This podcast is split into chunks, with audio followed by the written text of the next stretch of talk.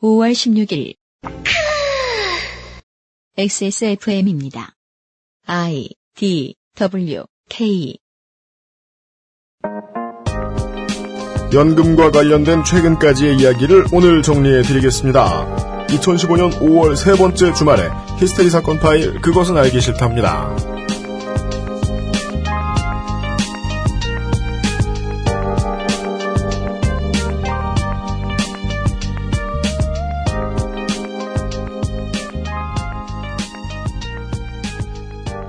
주말이거나 주말이 오고 있지요. 지구상에 계신 청취자 여러분 안녕하십니까? XSFM의 책임 프로듀서 유엠쇼입니다. 어, 동아시아 끝자락은요. 극도로 온화한 날씨 속에 이런 괴 문장을 듣고 정신이 멍해져 있습니다. 우리의 핵심 목표는 올해 달성해야 될 것은 이것이다 하는 것을 정신 차리고 나가면 우리의 에너지를 분산시키는 걸 해낼 수 있다는 마음을 가지셔야 될 거라고 생각한다. 어떤 나라의 대통령이 한 말이라고 하는데 번역한 것은 아니고 원래 한국어로 말했다고 전해집니다. 과연 이 사람은 누구일까요? 다음 주까지 많은 응모 부탁드립니다. 죄송한 이 사람들은 아닙니다. 네. 어. 이용 상임수석과 물뚝심송 상임고문입니다. 안녕하십니까? 안녕하세요. 어, 저 문장을 말씀하신 분이 네, 한국어로 하신 거잖아요. 네, 그렇습니다. 저한테 놀라운 것은 네. 저분이 한국어 네이티브 사용자예요. 그렇습니다. 한국어를 사용하는 동아시아의 지도자 두 명이 있지요. 그렇죠.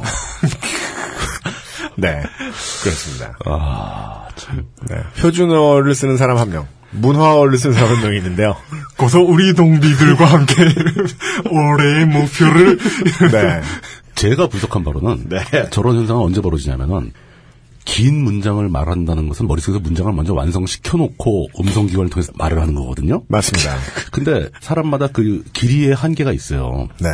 그러니까 어느 정도 길이 이상의 문장을 머릿속에서 만들어 놓고 얘기할 수 없는 사람이 문장을 짧게 짧게 얘기하면 왠지 권위가 없는 것 같다는 생각 때문에 문장을 끊어야 할 곳에서 끊지 않고 계속 이어서 말을 할 때 저런 현상이 벌어집니다. 저건 제가 보기엔 최소한 4개의 문장이 섞여 있는 거예요. 안 그래요. 음. 왜냐면, 일단 이첫 번째 부분만 들어봐도요. 지금 김정은 장군 무시하는 겁니까? 첫 번째만 봐도요. 우리의 핵심 목표는 올해 달성해야 될 것은 이것이다라는 문장이잖아요. 예. 이 문장은 다시 두 개로 나눌 수 있습니다. 우리의 핵심 목표 다 주어가 없는 문장하고요. 앞으로 얘기할 것이 올해 달성해야 될 것은 이것이다라는 안긴 문장하고요. 예, 예. 예, 정신을 차려라. 에너지가 분산된다. 어, 그렇죠. 딱딱 끊어야지. 해낼 수 있다는 마음을 가지셔야 될 거라고 생각한다. 이 정도로 나누면 아무 문제 없는 문장들로 구성됐다는 걸 알 수 있습니다. 제 말은 하는 겁니다. 저렇게 짧게 짧게 끊어보면 다 돼요, 말이. 네, 네, 이렇게 얘기 잘하고 싶어가지고 이렇게 얘기하는 분들 을 보면 예. 저 사람은 뭔데 저렇게 말이 길어 하는 사람들 얘기 들으면 이런 분들은 예. 우와 말 되게 잘한다 이렇게 생각하죠. 아이, 근데 참, 방송 시작하기 전에, 녹음 시작하기 전에, 네. 이용석이 이거에 대해서 적나라하게 평가를 했어요. 진짜요? 뭐라고요? 예, 근데 너무 정론하지 않나? 너무 적나라해서 얘기 안 하고 숨기는 것 같아. 아, 네, 알겠습니다. 네. 제가 뭐라고 했죠?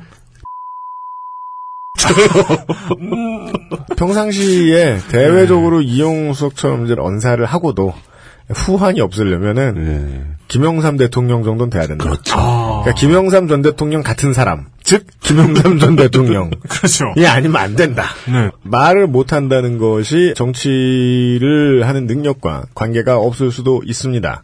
그렇죠. 그 동아시아의 누런을 그 숭상하는 문화가 있긴 하죠. 누런? 네, 눌변. 눌- 눌변. 아, 눌변. 예, 네. 예. 네. 그러면 이제 다른 것은 잘하고 있는가? 예, 우리가 오늘 다른 것들 중에 하나를 지난주에 했던 이야기를 예, 마무리를 지어보도록 하겠습니다. 광고를 듣고 하세요. 2015년 5월 세 번째 주말에 미스테리, 아이, 미스테리. 2015년 5월 세 번째 주말에 히스테리 사건 파일 그것은 알기 싫다는 에브리온 TV 다 따져봐도 결론은 아로니아진 두루 행복을 전하는 노건 간장게장 나의 마지막 시도 퍼펙트 25 전화 영어 한 번만 써본 사람은 없는 빅그린 헤어케어 프리미엄 세이프푸드 아임닭에서 도와주고 있습니다. XSFM입니다. 엄마가 나 살 빠진 거 가지고 자기한테 뭐라고 해서 삐졌어? 요새 내가 입맛이 없잖아. 에이, 별 수 있나? 노구원! 간장게장! 부드럽고 고소한 게살, 짜지 않고 향긋한 간장. 매콤한 청양고추. 노건 간장게장. 엑세스몰에서 만나보세요. 간장게장! 소개팅할 때 제일 잘 보이는 거? 화장은 어차피 과하게 하면 안 돼. 옷은 빨래만 했으면 되지. 인상을 기억하게 해주는 건 아무리 봐도 머릿결. 한번 찰랑 해주면 날 꽤 오래 기억하더라. 빅그린 투쓰리 약산성 헤어팩.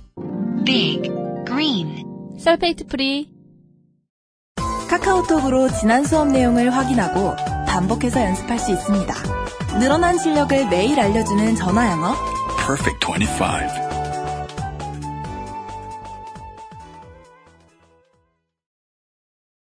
순하고 좋은 것만 먹어야 할 우리 아이 영양 간식을 찾고 있다면 프리미엄 세이프 푸드 아임닭 광고와 생활 아임다 카카오톡 계정에게 말 걸지 마라. 삼행시 지어달라 하지 마라. 분명히 말씀드렸는데 왜 반대로 알아들으시죠? 외로우면 장사 없나 봅니다. 그러니까 이게 그 외로울 때는 그냥 그것은 알짜 듣고 주무세요. 이건 그 코끼리는 생각하지 마라는 그걸 레이코프. 괜히 말을 꺼낸 거죠. 호되게 꾸중하고 내쫓는 것이 옳지 않냐고 UMC는 되물었는데 아임닭 측은 오히려 삼행시로 이벤트를 하겠다고 했습니다. 이렇게 친절하면 호구 잡혀요. 그러니까. 근데 진짜 이게 원래 생각을 했던 거예요? 음. 아니면 네. 아니에요. 우리가 갑자기 생각해내신 거예요. 왜냐면 우리가 그런 말을 한 다음으로 네. 이게 삼행시를 지어달라라고 말을 하시는 분들이 계신가 하면 삼행시를 자기가 짓고 앉았는 아임다 카카오톡에 대고 극도로 외로운 청취자분들이 계셨는데 그렇군요. 이래서 그 심심이가 안 없어지고 그렇게 아임닭은 햇볕 포용 정책. 그렇습니다. 5월 31일까지 아임닭 카카오톡 계정으로 아임닭 삼행시를 지어 닭은 리을 기억이에요. 그렇습니다. 지긋- 어, 아, 이거 리을 기억, 기억. 기억, 기억이 아니고? 예, 아임닭 닭? 삼행시를 지어 메시지를 보내주시는 고객 중 다섯 분께 아임닭 전 제품 맛보기 세트를 보내드린답니다. 다섯 그렇습니다. 분을 뽑는 기준은 뭡니까? 네. 근데 참 말 머리가 닭이면은 이게 정치적인 얘기가 많이 나올 수가 있다고. 그니까요. 어, 위험하잖아요, 가, 급적 자제. 어, 이거 저 아임닭은 네. 상업 민간 회사지 않습니까? 그니까, 그래서, 예, 그 고려하셔야 될 것 일단, 같아요. 모르긴 몰라도, 예. 대체 어떤 기준으로 선정하시는지 몰라도, 최소한 이것만은 제가 분명히, 예. 아, 수상작은 공표하지 않겠습니다. 아, 그리고 절대로. 그 다음, 한편 천주교 세례를 받은 바 있는 지금은 종교가 없는 빅그린 담당자는 이번엔 빅그린입니다. 예, 얄팍한 상수를 동원 그런 것 같습니다. 불기 2559년 석가탄신일 기념 이벤트를 벌인다고 합니다. 이 뭡니까, 지금? 이거, 이거 저희가 그때 그, 왜 서로 지질 않으려고 이런 바보 같은 행사들 하시는 거예요? 이거 저희가 그때 그, 아, 그럼 이 석가탄신일은 빠지는 겁니까? 이거 이래가지고 이렇게 한 거예요? 어, 네. 그런, 그런 것 같은데 진짜. 네, 다시 확인해 본 바, 하여간 네. 담당자분은, 사찰가는 뭐, 근처도 안 가본. 음. 근데 이게 우리가 얘기를 해서 그런 겁니까? 아니면 원래 계획이 돼 있던 겁니까? 안 그런 것 같아요. 원래 계획을 했어도 별론데요. 안 그런 것 같아요. 우리가 얘기해서 했다면 더 별로잖아. 예, 네. 그 아임닭이나 빅그린이나 지금 즉흥적으로 나온 이벤트 같아요. 네네. 예, 한우카나 이슬람의 희생제에도 이벤트를 할 기세입니다. 그렇습니다. 한우카. 아, 네. 뭐, 라마단도 치러야겠죠. 환자. 할, 뭐, 할게 네. 많죠. 5월 25일 석가탄신일 당일에 빅그린 세트 품목을 구매하신 모든 분께 네. 액세스몰에서요. 네네. 빅그린의 세탁 세제인 맘메이트 520ml를 증정합니다. 그렇습니다. 세탁용 음. 세제. 네. 네. 그리고 행사 얘기가 많네요. 네. 5월은 지갑 여는 달이라 그런가 봐요. 더욱 얄팍한 퍼펙트 25의 친구 소개 다단계 가입 행사가 이어지고 있습니다. 사실 얄팍한 거라면 이게 최고죠. 어, 이게 제일 얄팍하죠. 하지만 우리가 생각했던 만큼 사행성은 아닌 모양입니다. 맞아요. 실망이에요. 아, 많은 분들이 실망하고 계시는 것 같습니다. 네. 사행성이 있어줘야 이게 좀 근데 한 100명 끌어놓고 월급 받아야 정말 도리에 어긋나는 사행성이 없어요. 안타깝게도. 음. 너무 많이 소개한다고 해서 현금이 지급되는 것이 아니래요. 맞아요. 네. 그 원천 봉쇄당했네. 그럼 뭐 그럼 어떻게 되는 거예요? 만약에 100명 끌고 오면 그럼 안 되는 거예요. 앞으로 몇 달간 계속 무료로 받을 수 있는 거예요? 그러니까 이게 아, 그 누적이 되느냐? 우근민유 회원 이런 사람 안 된다는 거예요. 어, 만 명의 회원을 끌고 들어 안 된다. 그렇구나. 네. 근데 어, 그러니까 만 명의 회원을 끌고 갈 정도면 그분이 직접 장사를 하시는 게 낫죠. 네, 어쨌든 그 볼모로 붙들려 온 줄 알았던 아르케 더치커피는 네. 그냥 엑세스몰에서 사온 거라고 합니다. 그러니까요. 그러니까 이- 그 어떤 합동 이벤트가 아니었던 거죠. 돈 주고 산- 소비자 가지고 네, 산 거예요. 네. 그렇죠. 따라서 그죠? 이 이벤트의 본질은 사행성 이벤트라기보다는 네. 어, 한심한 출혈 이벤트다. 기- 그냥 이렇게 볼 수 있다. 광고에 눈이 먼 이벤트다. 그렇습니다. 네, 네, 네. 안타깝습니다. 네, 실체가 없는 이벤트네요. 그럼. 이벤트하면 사행이지. 아, 사행성이지. 그죠. 그럼 우리는 결론을 이렇게 내드려야 되겠네요. 이벤트에 혹하지 마시고요. 아무렇게나 사세요. 집에 세제 없습니까? 영어는 꼭 배워야 되니까 돈 주고 배우는 거 아니에요. 그리고 닭이나 먹자고 삼행시까지나 지으셔야겠습니까? 다 관심 끄세요.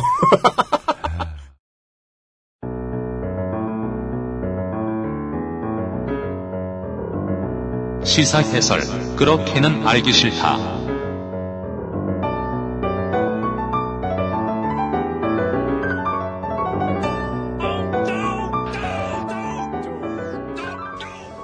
지난주 128회 목요일 시간에 전해드렸던 이야기가 있었습니다.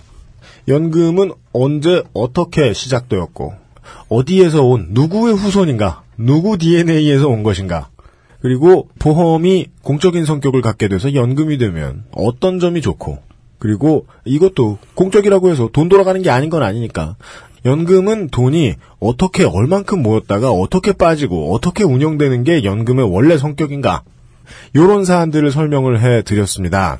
시사 프로그램 PD이면서도 저는 늘 그런 생각을 합니다. 어떠한 부분을 가능한 한 깊게 파고 들어보는데 이 모든 소재들을 전 세계 모든 청취자 여러분들이 늘 한두 시간씩 들으셔야 할 이유가 있을까?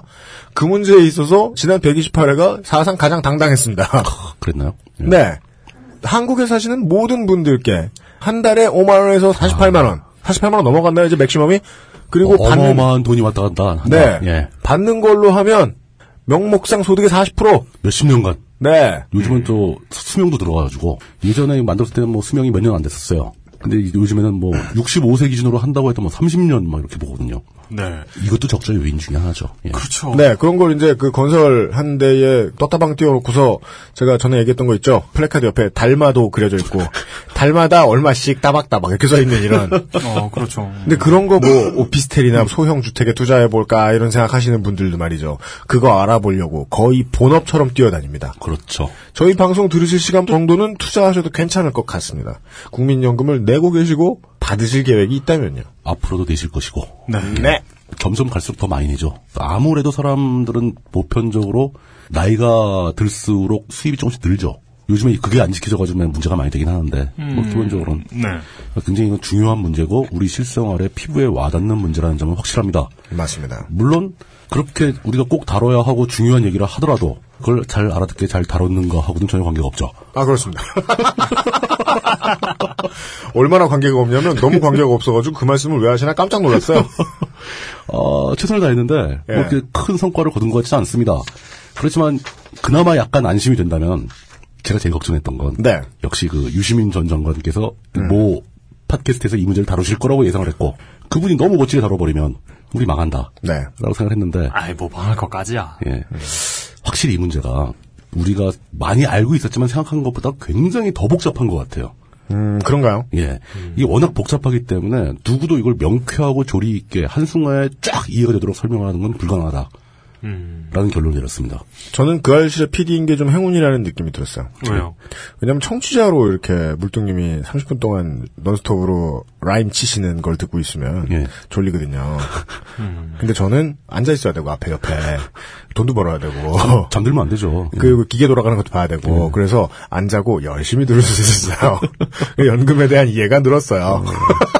그 말이 적절한 것 같아요. 여전히 모르겠는데, 늘었어요. 네, 어, 늘었어요. 예. 그 제가 네, 노린 네. 게 바로 그겁니다. 여러분들이 뭘 더 아시게 된 건 아니에요. 그냥 뭔가 좀 알게 된 것 같은 느낌만 가지시면 됩니다. 맞아요.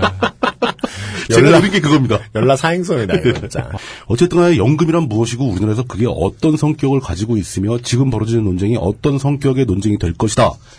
라는 얘기까지는 지난 시간에 다 했죠. 그렇습니다. 그렇습니다. 예. 그게 궁금하신 분들은 지난 시간을 들어보시길 권하고요. 네, 패턴상 기기기 했습니다. 예, 다들- 결 나올 때입니다. 어떤 분이 트위터에서 네. 우뚝심성님은 기기기본소득이다 이렇다고. 그 기승전 기본소득이 아니다. 네. 기기기 기본소득이다. 그 리듬상 이렇게 약간 엇박을 다시죠. 기기 기본소득 기기기기 기본소득 기기. 네. 오늘 할 얘기는 이게 지금 현재 우리나라 정치권에서 벌어지고 있는 일이라는 겁니다. 그거에 대해서 앞에는 역사와 개념의 이야기였다면 예, 예. 이번 시간은 시사 해설에 가깝겠죠. 예. 제가 이걸 다루면서 가장 고민스러웠던 부분이 솔직히 말씀드리면 아직도 해결이 안 됐습니다. 저도 잘 모르겠어요. 뭐죠? 박근혜 정권이 왜 공무원 연금 개혁에 그렇게 진지하게 필요 이상으로 힘을 줘서 매달리는가? 심지어 막 이용 거슬리라고 플래카드 정치에 예, 플래카드 뭐 전국에 어, 쫙 거슬려, 걸고 거슬려. 아. 어. 가스비를 내렸다고 자랑하는 건 지들이 했는지 안 했는지 모르겠지만 왜 자랑하는지 정확히 알겠는데 저 이거 앞뒤가 딱 뻔하잖아요. 그거. 왜 시내에서 1km에 하나씩 공무원 연금 개혁을 해내야 했다. 심지어 해정치민주연합에서 해냈다. 이제 다른 약속 지켜라. 음. 라는 식으로 주요 무기로 들고 나오는 이유. 복잡하죠, 아주. 잘 이해가 안 가는 부분인데 일단 한번 같이 생각해 보기로 하겠습니다. 애초에 정부의 안은 지난 시간에 얼핏 얘기했지만 공무원 연금을 나쁘게 만드는 거였습니다. 국민 입장에서 봤을 때. 예, 예. 쉽게 얘기해서 국민 입장에서 더 많이 내야 되고 나중에 덜 받는 식으로의 개혁입니다. 음. 근데 그 정부 입장에서 보면은 한결 편하긴 하죠. 왜냐? 일단 더 많이 걷고 조금만 주면 되니까 재정 부담이 줄어듭니다. 즉 이것은 공무원 연금의 기금 운용 자체에서 발생하는 적자를 감소시키는 효과가 있겠죠. 네네. 지난 시간에 그 공무원연금 적자가 많이 발생했다고 얘기를 했었으니까 음. 그 공무원 노조 쪽에서는 공무원연금의 기금 적자가 발생한 이유는 정부 탓이다라고 얘기를 하는데 실질적으로 적자가 발생한 건 사실입니다. 이유가 어쨌든지 간에. 그러니까 더 걷고 덜 주는 거로 하면 적자 폭은 줄 수가 있고 음. 아무리 조금만 하더라도 최소한 적자 폭이 늘어나는 걸 지연시킬 수 있겠죠. 음. 근데 공무원 연금의 재정 건전성, 그러니까 좀 더 투지 타산이 맞는 쪽으로 만들겠다라는 목표는 이해가 갑니다. 그러니까 국민 입장에서 공무원 연금을 좀 나쁘게 악화시켜서. 근데 그게 그렇게까지 급한 일이냐? 우리나라에 산적해 있는 뭐 국방, 외교, 뭐 경제 모든 분야의 문제에 앞서서 지금 정권은 이 문제가 가장 시급한 문제처럼 얘기를 하고 있거든요. 그런 의심이 약간 듭니다. 예. 그러네요. 네. SLBM이 저기 원산 앞바다에 숨어 있을 수도 있는데. 바지선에서 SLBM을 쏘고 막 그러는데 예. 심포시장 앞에. 솔직히 말씀드리면 그 바지선이 동해까지 와서 쏴도 우리 모를 거예요. 예. 아마. 북한 해군이 우리 만두를 먹으며 심포만들을 쏘면 심포 닭강정과 함께. 근데 그 바쁜 일이 많은데 어, 그렇게 바쁜 일이 많은데 공무원 연금에 왜 이렇게 집중하는가? 정부는 그렇게 정부안 더 많이 걷고 더 덜 주는 그런 안을 들고 왔는데 황당한 것은 국회에서 그것을 합의하기 위해서 공무원 노조도 포함시키고 여야 다 포함해서 위원회를 만들어서 위원회의 합의안이라고 나온 결과는 정부안과 사뭇 다른 안이 나왔다는 거죠. 네. 일단 여기서 한번 특이점이 발생합니다. 아주 표면적으로 이해할 때는 정부 여당과 청와대 사이에 손발이 안 맞고 있다는 뜻이거든요. 청와대 안을 여당이 바꾼 거예요. 네. 완전히 뒤집어 엎은 거 또는 뭐 청와대 요구를 거절한 거 이런 정도는 아니지만 당신들은 100원짜리 갖고 왔는데 여당에서는 10원짜리로 깎아버린 거죠. 그리고 나서 의회에서는 국회에서는 여야 간의 합의를 낸 것에 대해서 굉장히 자랑스럽게 발표를 합니다. 그렇습니다. 새누리당과 새정치의 양당의 당 대표들이 발표를 합니다. 뭐 쉽게 얘기해서 김무성과 문재인 의원이죠. 네. 그렇죠. 둘이 발표를 했는데 그 발표의 내용이 음. 정부안에 비해서 공무원들이 내야 하는 기여금, 평소에 내는 돈, 기여금은 아주 조금만 올리고 음. 네. 음. 받는 돈, 나중에 지급률은 아주 조금만 낮췄습니다. 네. 그러니까 정부안보다 훨씬 순화된 안이 나온 거예요. 그렇기 때문에 공무원 노조가 아, 이 정도면 할만하지 않은가라고 동의할 정도로 네. 거기에 공무원 연금 개혁안을 만드는 사람들이 엉뚱한 다른 걸 합의합니다. 국민연금의 명목소득 대체율을 40에서 50%를 올리겠다. 네. 공무원연금 개혁하는데 거기서 국민연금을 조금 더 걷고 덜 줘서 재정이 건전해지면 정부 지원 자금이 좀 남겠죠. 음. 네. 그 돈을 국민연금에 쏟아가지고 국민연금을 좋게 만들겠다라는 애초에 기대하지 않았던 범위 바깥으로 나아가는 합의안을 들고 나와버린 겁니다. 네. 청와대 입장에서 이렇게 얘기를 할 수가 있어요. 개혁이라는 말까지 붙이고 싶었으면 100원 내던 걸 99원 내는 수준이 아니라는 얘기입니다. 네. 최소한 100원을 70원으로 거의 되죠. 정책이 인정해주고 있었던 일부 특권을 아예 없애버리겠다는 수준이었을 텐데 이거는 돈을 가지고 흥정을 하는 수준이 아니죠. 돈도 조금 깎아야 흥정이지 많이 깎으면 청와대 입장에선 개혁이죠. 따라서 청와대 입장에서는 여당이 야당한테 들고 나갔을 안이 개혁이 아니었던 거예요. 그렇죠.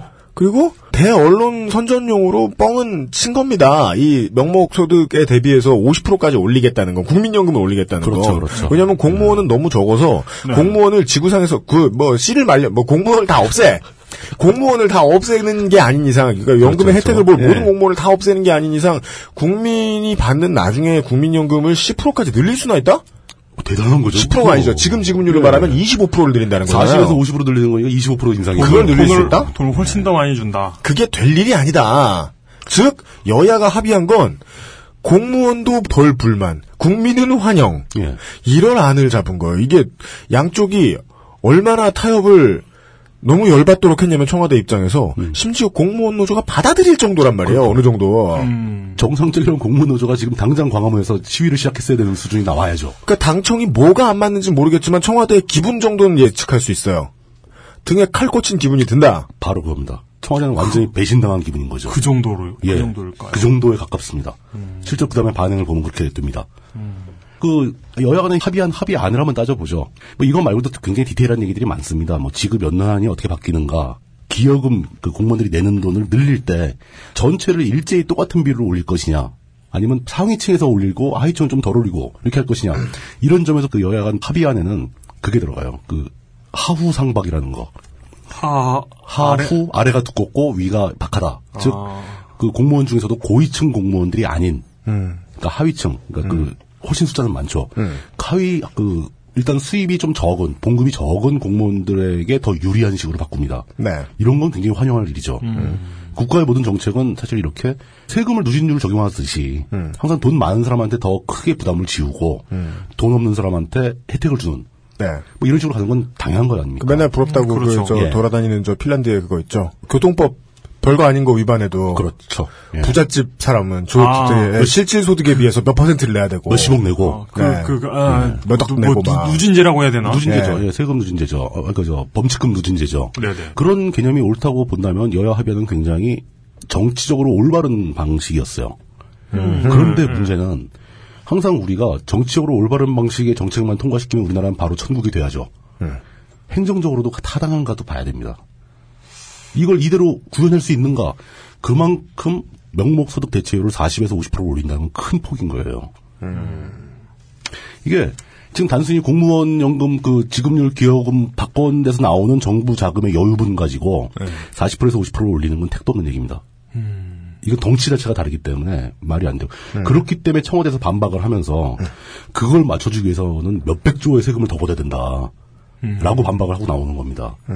그러니까 현실적이지 않은 합의를 했다라고 공격할 빌미를 주는 거나 다름없어요. 음, 실제로 복지부 공무원들 입장에서는 저 국회의원들이 명목소득 대체율을 40%에서 50% 올리는 게 무슨 의미인지도 모르고 합의한 거 아니냐.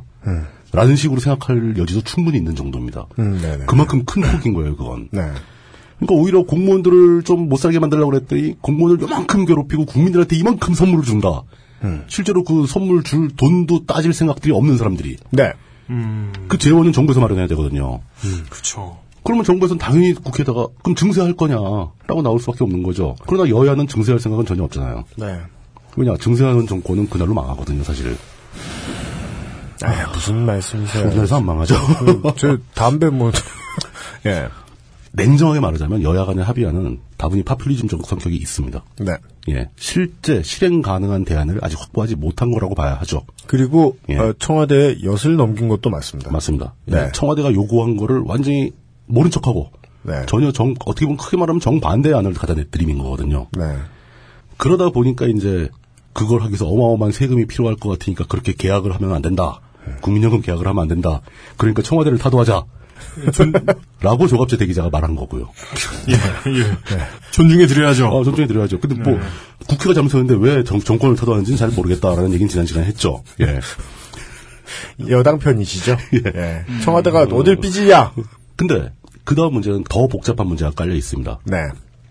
여야가 아무리 엉터리 합의를 했다 하더라도 국회가 합의한 거잖아요. 그죠. 가야 됩니다. 국회는 입법부예요. 그 삼권 분립 중에서 가장 최상위에 있는 게 입법부입니다. 그리고 청와대는 행정부를 대표하는 거잖아요. 네. 국회에서 무슨 결정을 내면 행정부는 따라야 하지. 이 결정을 번복할 권리를 준 적은 아무도 없어요. 아, 준 사람 은 아무도 없습니다. 네. 근데 청와대는 이 여야 합의를 뒤집어 버렸죠. 뭐 몇몇 사항에 대한 거부권이 있긴 하죠. 거부권은 그 안을 그냥 받아들이지 못하겠다지. 네. 다시 해라는 아니잖아요. 너희들 합의가 틀렸다라고 얘기하면 안 되는 거죠. 그거는 행정부의 월권 행위입니다. 삼권 분립의 원칙을 위배하는 행위예요. 네. 사실은 이번 사건에서 가장 핵심적으로 비난받아야 할 부분은 여기입니다. 여야 합의가 아무리 엉터리라 하더라도 행정부는 일단 받아들이는 자세를 취했어야 돼요. 네.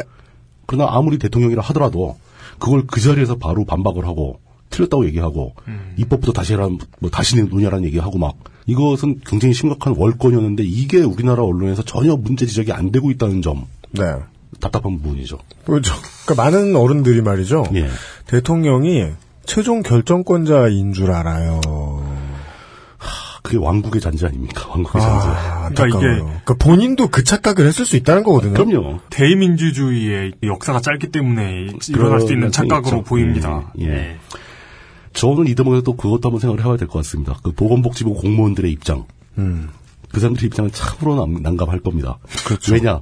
그 사람들은 이 정책을 다루고는 있지만 네. 그들 자신이 이 정책의 관련자 혜택과 수혜를 받게 되는 공무원들이거든요. 그러니까 이 복지부 공무원들이 집에 가면 아마 여야 합의안을 좋아할 거예요. 음, 그러나 사무실에 나오면 반대해야 되는 상황이 된 거죠. 뭐 5년차, 10년차 이런 젊은 분들. 네. 예, 예. 내일모레 퇴직할 분들은 전혀 관계가 없어요. 지난주에 설명드린 예, 대로입니다. 소급이 안 되기 때문에 전 네. 관련된 전혀 일이 받지도 아닙니다. 않습니다. 혹은 예. 뭐 요만큼 깎이거나. 뭐 몇만 원 깎인다 뭐 이런 거죠. 네. 근데 젊은 분들, 20대, 30대 공무원분들은 이거 굉장히 심각하게 나쁘게 되는 얘기거든요. 네. 예. 근데 그분들이 그렇지만 또 공식적으로는 국회에서 합의한 안이 잘못됐고 음. 그거에 필요한 재원을 충당할 방안이 없다라는 반박을 또 해야 되고 예, 음. 예. 그거에 대한 자료를 모아야 되고 이 청와대 의사에 따라서 청와대가 하라는 일을 또 해야 되지 않습니까? 그렇죠. 굉장히 그 모순된 심정에서 일을 하고 계실 겁니다. 근데 그게 공무원들 입장에서는 흔히 발생하는 일이죠. 아, 예, 예. 그 공무원들이 생각보다 쉽지 않다. 공무원 일이 뭐 맨날 철밥통이고 그냥 시간만 때우면 된다라고 생각하기 쉽지만 이렇게 고통스러운 과정을 겪는 분들도 상당히 있다. 라는 건 살짝 짚고 넘어가고요. 네. 그리고 그 지금 이게 계속 얘기 나오는 40%에서 50% 올라간 그 국민연금의 상황에 대한 얘기를 잠깐 해보자면은 네. 지난 시간에 계속 공무원 노조의 의견, 뭐 공무원 연금이 어떻게 되어 왔는가, 어떻게 생겼나 이런 얘기만 했지 않습니까? 근데 국민연금 같은 경우는 지금 가장 큰 문제가 그 인구의 구조 변화잖아요. 네. 가장 예. 의도하기 어려웠던 부분이 그렇죠. 대한민국이 이렇게나 아이를 안 낳는 나라가 될 줄 알았나? 어, 그것도 아무도 몰랐던 거죠, 사실은. 고령화는 예측이 된단 말이죠. 기대 수명은 되게 늘게 돼 있다. 그래, 걱정 마. 이것까진 커버 돼. 였겠죠. 처음에 연금이 형성되던 시기, 아직도 형성되던 그럼요. 네. 시기입니다만은. 예. 음. 그렇다 하더라도 인구는 꾸준히 늘 것이며 출산율이 이렇게 전 세계에서 차보기 드물게 기록적으로 감소할 줄 몰랐죠. 네. 네. 예. 그래서 이제 애초에 국민연금 설계가 잘못되어 있다라는 점도 충분히 있고요. 그 다음에 또 하나는 이 국민연금을 도입한 지가 몇십 년이 지났는데도 불구하고 네. 아직도 국민연금을 결사적으로 반대하시는 분들이 있습니다. 왜요? 근본적인 이유는 국민연금이 싫은 거죠. 아, 예. 예. 세상에. 네, 아, 근데 세상에 뭐는 안 싫겠어요. 근데 뭐 결사적일 것까지 아, 있나요? 근데 실제로 그 국민연금 반대하시는 분들은 결사적으로 반대를 합니다. 무한도전 새 진행자 들어오지 말라고 길에 서서 시위하시는 분도 있어요. 네, 그러니까요. 예. 등치시키는 건 아닙니다. 예, 등치시키는 건 절대 아니고요. 그분들이 내세우는 가장 큰 이유는 국민연금이 고갈된다라는 얘기거든요. 그러니까 정부가 스스로 설계한 국민연금 제도를 지키지 못할 것이다 어느 시점에 가면 AIG 생명은 아. 안 망하지만 예. 아, 우리, 우리 돈, 다 걷어다가 다 써버리고 우리 돈 예. 거저다가 낭비할 거다. 낭비하고 고갈되면 땡칠 거 아니냐 그때 그때 어떻게 할 거냐 뭐 이런 식으로 논리를 펴시는데 AI는 안 나가고 예, 삼성생명 안 망하는데 정부가 네, 망할까봐. 정부는 망한다. 어, 근데 그분들은 생각을 조금 바꿔주셨으면 하는 게, 연금, 특히 국가에서 시행하는 국민연금 같은 연금은, 유시민 전 장관도 그 얘기를 하시더라고요. 적립식이 있고, 네. 적립하지 않는 방식도 있다. 그러니까 그때, 그 해, 매년 그 해, 그 해 필요한 만큼 거어서 필요한 만큼 나눠주는 걸로, 돈 모으지 않고 가는 방법도 분명히 있다. 고갈됐다고 국민연금이 없어질 거라는 생각은 하지 마시라. 음, 제발 그 고갈 위기론을 설파하지는 않았으면 좋겠다라는 생각이 하나 있습니다. 그런데 그분들의 두 번째, 세 번째 나중에 들어 등장한 이유 이건 저도 거부를 못하고 동의할 수밖에 없어요. 어떤 거죠? 정부가 기금 운영을 똑바로 안 하는데 어떡할 거냐. 바로 이게 산 증거들이 줄줄이 쌓여 있거든요. 네. 뭐 멀리 갈 게 없습니다. 뭐 IMF 때도 많이 썼- 썼고 민주정부도 이에 대해서는 자유롭지 못합니다. 그래서 우리 눈에 또, 또 확실하게 뜨는 거. 이명박 정부 시절에 국민연금으로 4대 강에 투입한 돈. 네. 이게 확증은 못 잡겠지만 돈은 분명히 글로 흘러 들어갔습니다. 아무도 책임질 사람은 없지만 돈은 흘러 들어간 건 맞습니다. 네. 예. 우리가 늘 얘기하기 좋아하는 레토릭을 살짝 바꿔야죠. 예. 투표한 사람 잘못이라고 말하기가 어려운 게 예. 연금에 손을 대겠지라고 생각하고 투표한 적은 없거든요. 당연하죠. 예. 그러면 그냥 이 시스템 자체를 못 믿겠다라는 말을 하고 싶은 사람이 있을 수도 있다. 그렇죠. 예. 그리고 최근에 지난주 이후에 그 또 몇 개 언론에서 이 기사를 또 냈습니다. 이명박 정부 시절에 자원 외교에 국민연금이 흘러 들어간 흔적을 찾아냈어요. 네. 뉴스타파 2015년 3월 26일 뉴스타파가 정의당 김재남 의원실에서 받은 석유공사의 국민연금 투자 유치 보고서. 이글포드 사업 계약 직후인 2011년 4월부터 국민연금 투자 유치를 추진한 것으로 나타납니다. 투자 위험이 높아 일반 기업은 참여를 꺼렸기 때문에 정부 영향력 아래 있는 연기금을 동원한 게 아니냐는 의혹입니다. 그러니까 좀 더 짙은, 좀 더 강한 의혹이 된 거죠. 아니 뭐 법정에서 판결받은 거 아니니까. 그때 그 뭐 무슨 모 그 석유 개발 회사에다가 국민연금이 대규모로 투자했다가 네. 수익성이 최악으로 악화된 이런 사례가 있었죠. 그 이런 거 이런 문제가 자꾸 발생한다. 이게 국민연금 연금제도 자체를 반대하시는 분들은 이런 이유를 댑니다. 네. 이건 정부 국가에 대한 불신 문제거든요. 국가에 대한 신뢰 문제. 실제로 그게 굉장히 크게 정부가 운영을 잘못해가지고 네. 국민연금이 고갈되는 속도가 더 빨라진 경향도 분명히 있습니다. 예, 예, 예. 거기다가 또 있죠. 우리가 지금 4대, 4대강 얘기했고 자원외교 얘기했죠. 실제로 자기가 도- 그 돈을 갖다 썼다고 고백한 사람도 있어요. 네? 누구죠? 가카치야 이명박 시절에 이명박 정부 시절에 경제를 담당했던 강만수 네. 아, 이 양반. 돈 한 번 원 없이 써봤다라는 얘기 그 얘기가 그 사람이 자기 돈을 써봤다는 얘기가 아니에요. 네. 그 사람이 주로 쓴 것은 딱 두 가지입니다. 주식 방어와 환율 방어였죠. 네. 강만수식 환율 방어 유명한 예, 아주 이야기입니다. 세계적으로 히트를 쳐가지고 네. 야구 용어로 방화범이라고 합니다. 환율이 떨어졌을 때 네. 그걸 그- 방어하기 그 예. 강만수와 이명박 합쳐가지고 리만 브라더스라고 리만 만들어낸- 브라더스. 예. 네. 당시에 굉장히 유행했던 네. 네. 새로 들으니까 새록새록하네요. 네. 예. 환율이 떨어졌다. 그걸 방어하기 위해서 환율 시장에 돈을 막 투입 때려 붓습니다. 그러면 이 우리나라 환율 시장을 뜨고 싶었던 외국인 투자자들은 자기가 갖고 있던 그- 그걸 좋은 값에 팔고 뜨죠. 그럼 남아 있는 사람 손해를 보죠. 그래서 쉽게 얘기하면 그 외국인 투자자한테 돈을 준 거예요. 가시라고. 네. 이렇게 낭비된 돈이죠. 똑같은 얘기입니다. 주식이 떨어진다. 그럼 또 강만수 또 연기금을 막 풀어가지고 주식을 막 사들여요. 그럼 해외 투자자들은 자기의 값이 막 떨어져가고 있는 주식을 좋은 값에 팔고 갑니다. 네. 잘 가시라고 돈 또 준 거예요, 여기가 이거. 그렇습니다. 남아있는 연기금, 연금은 싸구려 주식을 갖게 된 거고. 네. 아유, 어마어마한 규모로 이걸 시행한 것은 사실이지 않습니까? 그러나 이거를 우리가 불법으로 처벌할 수가 없어요. 왜냐? 이게 흔히 말하는 통치행위 아닙니까? 네. 그때 당시에 정부 강요들은 그게 옳다고 생각했고 그렇게 추진을 한 겁니다. 그리고 지금도 그걸 처벌하려고 들면 그 사람들은 그렇게 했기 때문에 경제 위기를 넘겼다라고 얘기를 할 겁니다. 네. 그리고 본인도 그렇게 믿고 있습니다. 네. 자, 이렇게 해서 충당 규모가 과히, 과히 얼마나 될지 정확하게 따져보질 않아서 모르지만 아무리 못해도 몇조 원, 몇십조 원까지 갈 거라는 얘기거든요. 근데 이런 걸 이유로 들면서 국민연금 제도를 반대한다.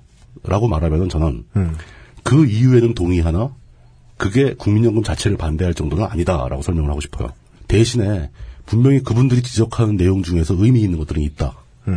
라는 그 그분들의 주장 근거 중에서 받아들일 것은 있고 분명히 개선책을 마련해야 된다라는 이제 생각을 합니다. 근데 또 반대로 그런 의견도 있어요. 지금 국민연금이 걷어가는 돈이나 이런 거에서 너무 약하다. 그러니까 이 정도 걷어갔으면 훨씬 더 많이 줘야 된다라고 주장하시는 분들이 계시는데 아이, 수익 좀 내줘, 이.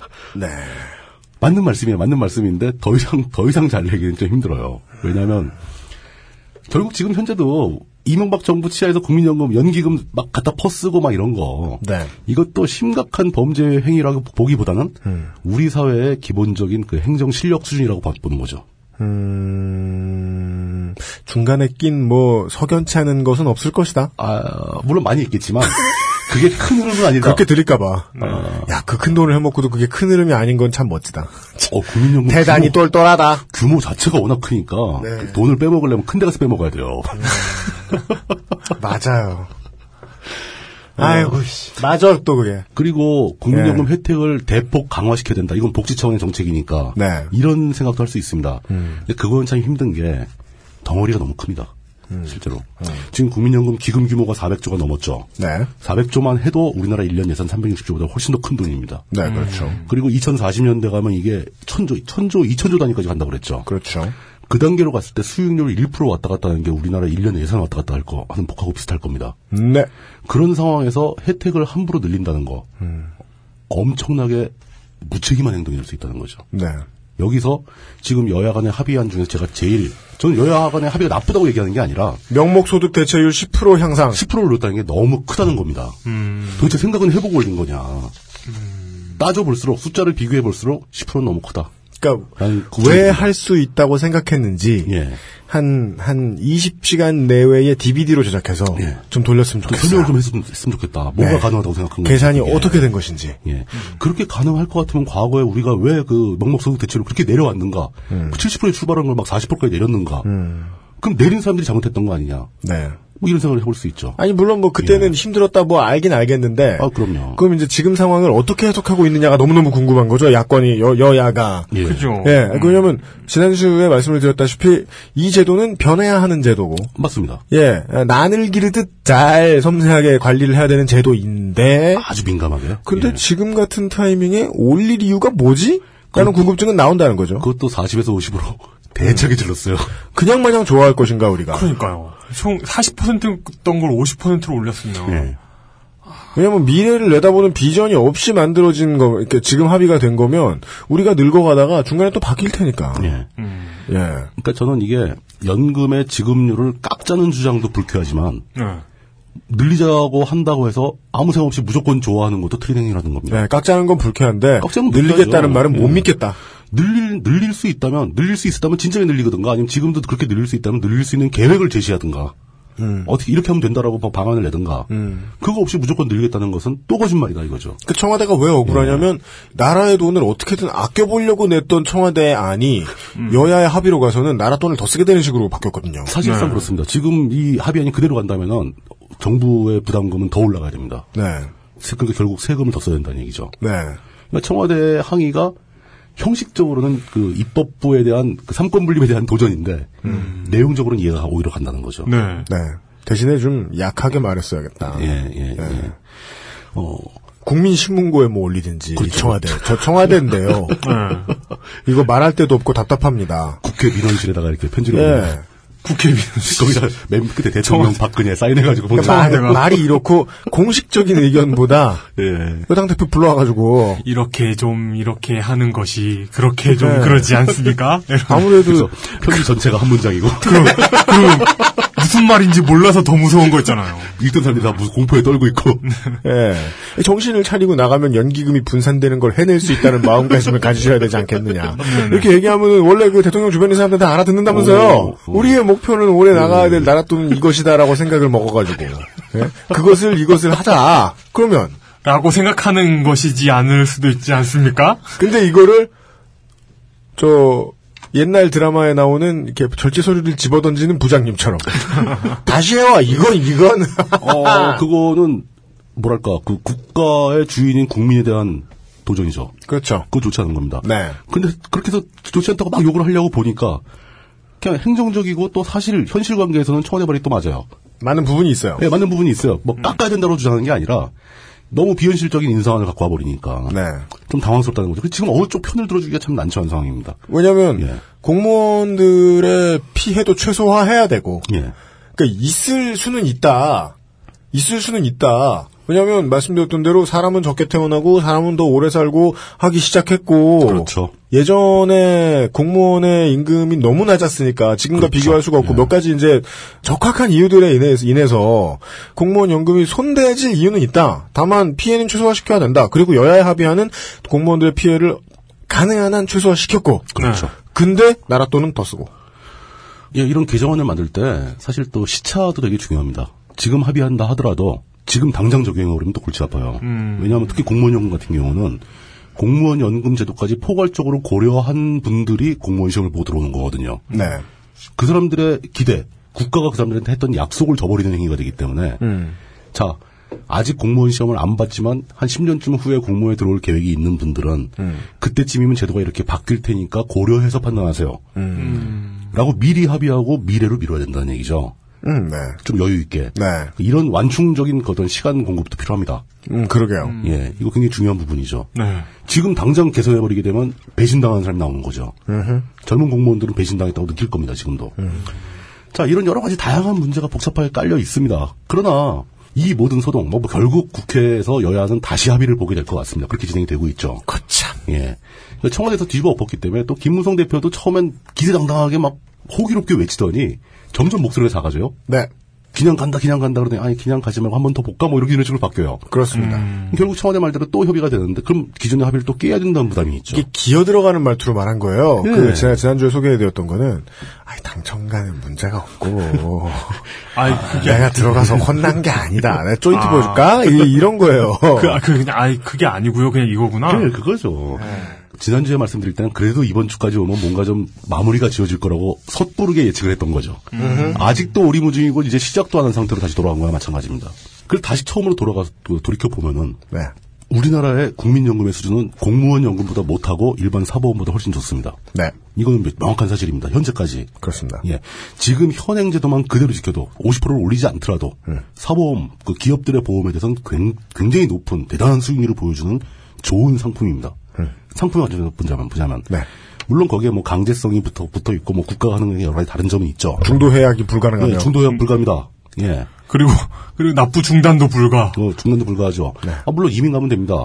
또 어떤 분이 뭐 피드백을 주신 거로 제가 본 기억이 나는데 그 사망 일시금 같은 거 못하는 경우가 너무 많다고. 네. 왜냐하면 주민등록상 동거 관계가 있어야 된다 뭐 이런 거는 음. 사실 힘들죠. 조그만 밀집된 쪽방 같은 데에서 옆방에 살던 분한테도 줄 수 있어야죠. 네.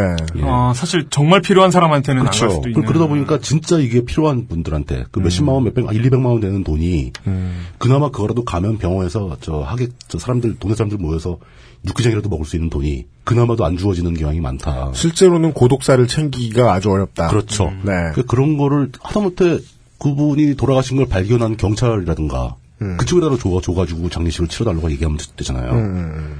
아니면 뭐 사실 이 얘기는 저기서 나온 거거든요. 고아분들. 아, 예, 예. 고아분들이 돌아가셨을 때 연고자가 아무도 없는데 그러면 그분의 출신 고아원의 원장한테라도 줄 수 있어야 되는 거 아니냐. 죽 사망 소식은 알려질 테니까.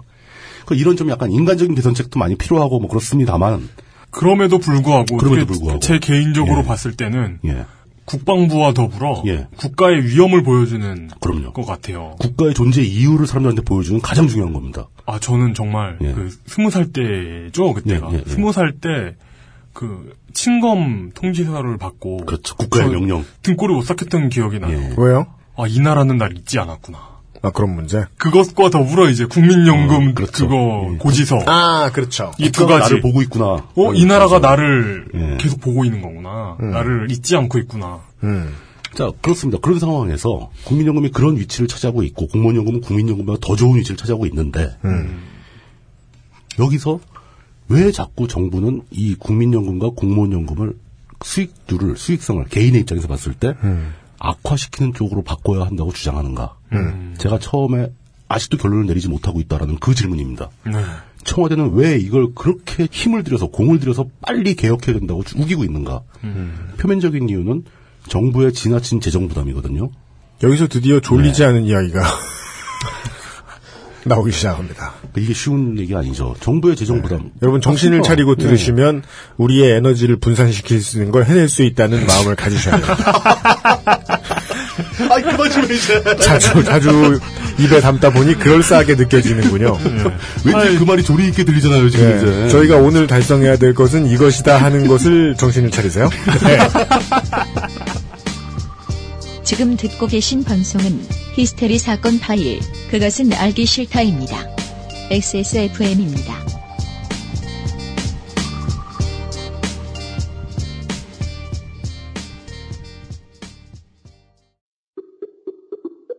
어제는 난리도 아니었어.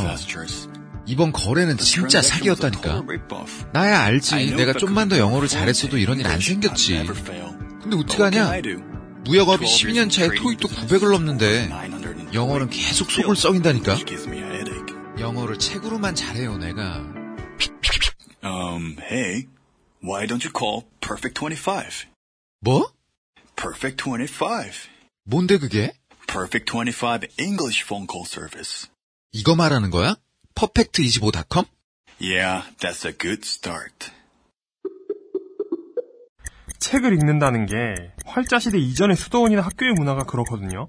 저 같은 사람이 읽는 경우는 없어요. 음독은 정말이지 누가 읽느냐가 너무 중요하거든요.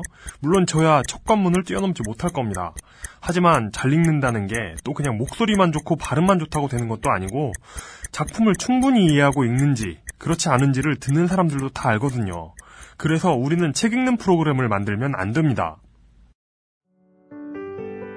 XSFM의 새로운 프로그램 책을 듣는 시간 오디오북 소라 소리 2015년 6월에 여러분을 찾아갑니다. 23일 동안 할 수 있는 일이 뭘까? 짧은 시간이긴 해. 월급날도 안 돌아왔잖아. 근데 난 23일 동안 두피가 좋아졌어. 미용실에서 뭐 쓰냐고 자꾸 묻는다? 정말로 전부 자연 유래 성분. 피크린 투쓰리 약산성 트리트먼트. 난 그동안 다른 광고에 속고 살았나봐. Big Green. 설페이트 프리. 언제까지나 마지막 선택. 아로니아 진. 기본적으로 네. 아무리 정부 재정 부담이 크다고 하더라도 예, 예. 공무원 연금 또 국민 연금도 큰 틀에서 보면은 사람들이 낸 돈을 가져가는 겁니다. 음, 네. 그죠. 예. 정부의 재정 부담은 음. 일부예요. 하다 보면 재정 부담 할 수도 아, 있습니다만. 그럼 당연히 하도록 돼 있고. 음. 뭐. 그리고 공단의 직원들은 재정으로 운영을 하지만. 네, 그건 운영해줘야 되는 거고. 어차피 그거라고 세금 주는 거니까요. 네. 그러면 그 사람들이 돈 내고 자기 돈 가져가는 거고 그 사이에 정부한테 맡긴 이유는 네. 이 기금을 불려라. 불려서 나 늙은 다음에 줘라. 더 많이 줘라. 라고 요구하고 있는 겁니다. 네. 정부의 재정 부담 이거는 주변 이유라는 겁니다. 정부의 재정 부담이 정 부족하면은 국민연금 공무원연금을 운영하다 보니까 네. 재정에 빵꾸가 많이 난다. 정부의 재정 부담이 정심하면 예 정심하면 그렇기 때문에 증세를 약간 해야 된다. 증세해야 된다. 이게 맞죠. 증세하기 싫으니까 기금을 연기금 연금 제도를 나쁘게 만들어야 되겠다. 이건 틀린 거죠. 아, 아, 몰뚱이면 주장은 이거예요. 예. 아니, 국가 재정이 힘든 거랑, 그렇죠. 연기금이랑, 제가 제일 이렇게 좀 가장 적당하게 표현을 많이 생각해봤거든요. 이 말이 제일 잘 맞아요. 씨발, 뭔 상관이냐. 맞아요. 인 것 같아요. 당연히 내야 할 재정을 내면서 연금 때문이라고 얘기하지 말자는 거죠. 되게 인텔리하죠. 네. 상관이 없다. 네. 재정이 부족하면 세금을 더 걷는 거지 제도를 나쁘게 만들 필요는 없다. 국가 재정이 힘들면 세금을 더 받는 거지. 그렇죠. 연금도 돈이랍시고 거기를 움직이려고 하는 것은 좋지 않다. 왜냐하면 좋지 않다. 연금을 움직일 때는 연금이 움직여야 할 때지. 그렇죠. 연금이 국가 재정이 알아서 어려울 때는 나오는. 아니다. 예. 그 연금에서 국가재정의 지원이 필요해서 받아가는 돈이 연금 움직이는 폭의 몇 프로나 된다고. 그 재정이 어렵다고 해서 연금의 기능을 나쁘게 만든, 만든다는 것은 옳지 않다. 이것은 또 국가 행정부 입법부와의 관계하고 약간 떨어진 문제고 국민의 재정 문제이기 때문에 이건 처음 주장부터 논리에 안 맞는데 그러면- 정부는 계속 그 얘기만 하고 있는 겁니다. 아, 그럼 이건 예, 올해 달성해야 될 것은 이것이다 하는 것을 정신을 차리고 나가지 못하는 거군요. 아이, 그, 그만. 아, 최대한 이제 손발이 국- 오그라들고 국정 책임자의 있- 말을 네. 이렇게 인용. 네. 그렇죠. 그러니까 가장 책임, 책임 있는 말투라는 거죠. 이게. 그래서 정신을 차리고 나갔는데 에너지가 분산된 거야. 네, 그런 거죠. 여기에 제가 이런 거 이 문제를 가지고 고민할 때 딱 떠오르는 사실이 하나 또 있습니다. 제가 예전에 젊었을 때 굉장히 친한 친구들 중에 네. 보험 영업하시는 분들이 꽤 있었거든요. 동기들이 했었어요. 그런 사람들은 주로 사람들이 친하다고 음. 생각하죠. 어, 굉장히 친하게 해주니까 아, 네. 잘해주고 술도 잘 사주고 제가 산 게 아니고 그쪽에서 잘 사주니까 그렇다고 네. 보험은 잘 안 들어줘요. 네. 근데 이분들은 그러니까 저 완전히 그 말단 현장에서 움직이는 그 보험 설계사 하는 분들 여성분들 뭐 이런 분들 아니고 네. 그러니까 약간 직급이 있는 사람들이잖아요 보험회사에서. 네. 근데 이 사람들이 연금을 굉장히 싫어합니다. 그리고 연금 고갈 위기 이런 뉴스 나오잖아요. 그럼 신문을 300% 확대 복사를 해서 벽에 붙여놓고 막 그럽니다. 그죠. 예. 이 사람들이 왜 연금을 싫어할까? 자기들도 국민인데. 자기들도 숫자 비교해보면 내가 취급하고 있는 연금보험 상품에 비해서 국가가 취급하는 국민연금이 훨씬 더 좋은 상품이라는 걸 다 아는데. 네. 그러면 정확하게 진짜 솔직한 장사꾼이라면 사람들한테 국민연금이 이것보다 훨씬 좋고 이 보험은 국민연금보다는 못하지만 다른 보험보다 좋은 겁니다. 이렇게 설명을 했어야 되는데 네. 국민연금 얘기만 나오면 국민연금 20년만 있으면 고갈돼서 없어져요. 못 받아요. 이렇게 광고를 한다는 거죠. 네. 어, 그러네. 삼성생명 얘기를 하면서 삼성생명이 상품이 뭘 얼만큼 보장하는지는 관심을 가지면서 예. 삼성생명의 경영 상태에 대해서는 생각을 안 하잖아. 사람. 그렇죠. 음. 예. 그 얘기도 안 하잖아요. 예. 심지어는 어디에 용돈을 받는지 모르겠지만은 메이저 언론들이 하고 있는 뭐 40년, 50년 내에 고갈된다. 이런 소리 그런 기사도 특징이 있어요. 40년, 50년이면 그 기사 쓴 양반의 생명이 고갈될 수 있는데. 그런 분들이 하는 얘기의 맥락을 따라가 보면 이 정부가 하는 연금 믿을 수 있냐라고 항상 물어봅니다. 네. 정부에 대한 불신을 서두에 걸죠. 그리고 기금이 고갈된다.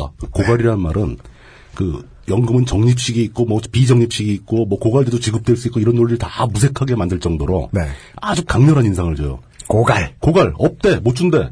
끝. 왜냐? 왠지 막 우리나라가 사막이 된 것 같아.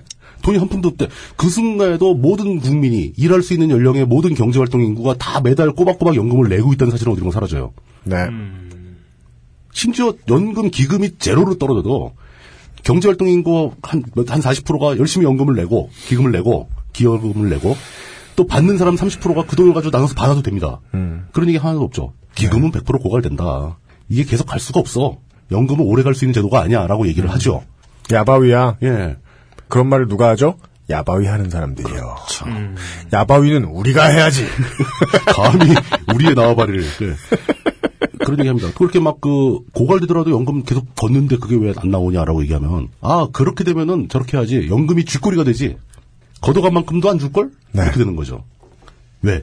네가 일한 기간보다 65세 이후에 생명이 더 길어질 수도 있어. 그럴싸하잖아요. 내가 낸 돈보다 더 받으려고 생각하지만 정부가 어떤 놈들인데 더 줄 거야. 음. 이런 얘기도 나오고. 계속 부정적인 인상을 주고 음. 최종적으로 딱 나온 얘기는 우리나라도 경제가 위험한데 음. 그리스처럼 국가 부도가 날 수도 있어. 음흠. 이러면 연금 날라가. 음흠. 그렇지만 현실적으로 국가 부도는 위기 상황에 빠져 봉착해 있는 그리스도 연금이 꼬박꼬박 지급되고 있다는 상황은 절대 얘기 안 합니다. 네. 그리스처럼 되기는 어려워요, 사실 우리나라. 아유, 그, 그니까, 우리가 얘기한 건 그거죠. 그러니까 그리스처럼 돼도. 되더라도 연금은 나온다는 어. 그러니까 처음에 거예요. 말씀드렸던 예. 게 요렇게 가야 되는 거예요. 연금과 세금은 상관이 없다니까. 다른 거다. 세금을 가지고 국가 재정을 파탄낼 수 있을지도 몰라. 연금은 다른 거라고. 자, 두가 그럼 두 가지 면이네요. 그리스가 나오는 것에서는 우리나라는 그리스처럼 되기 어렵다. 그렇죠. 그리고 두 번째는 설령 그리스처럼 되더라도 그리스도 연금은 지급된다. 연금은 현재 지급되고 있다. 뭐가 문제냐? 라고 하는 거죠. 그리고 기금 고갈도 마찬가지입니다. 독일도 거의 기금이 없거든요. 그 독일은 적립식이 아닌 거예요. 걷어서 걷은 만큼 주는 거예요, 그냥. 그러니까 지금 거기 고갈된 지 오랜데도 기금 연금 꼬박꼬박 나온다. 오히려 우리보다 훨씬 많이 나온다. 이런 얘기도 할 수 있는 거고. 근데 이런 설명하는 이런 설명을 하는 의견들보다 매번 정기적으로 아까 제가 그 기금 고갈 뉴스 그게 나오는 패턴이 있다고 했는데 정기적으로 나옵니다. 네. 분기별 한 번 정도 쭉 돕니다. 그게 네. 언제일까요? 예. 모르겠는데요. 저는 지금 이렇게 눈을 감고 이미지를 예. 상상해보면, 그, 아, 모 어떤 회사, 업군의 회사의 사무실에 그렇죠. 예. 아줌마들이 쫙 앉아있고요. 음. 그 다음에 무궁화로 그려진 현황판 같은 게 떠올라요. 스티커 쫙 붙어 있고. 이건 뭐 80년대의 국회의원 선거일까요? 아줌마들은 왜 있을까요? 그리고는 어떤 젊은 아저씨가요? 와서 혼내요?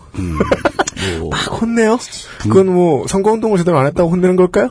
분기별 실적 평가회 뭐 이런 거죠. 네. 그리고 다시 상상이니까 자유롭게 할 수 있어요.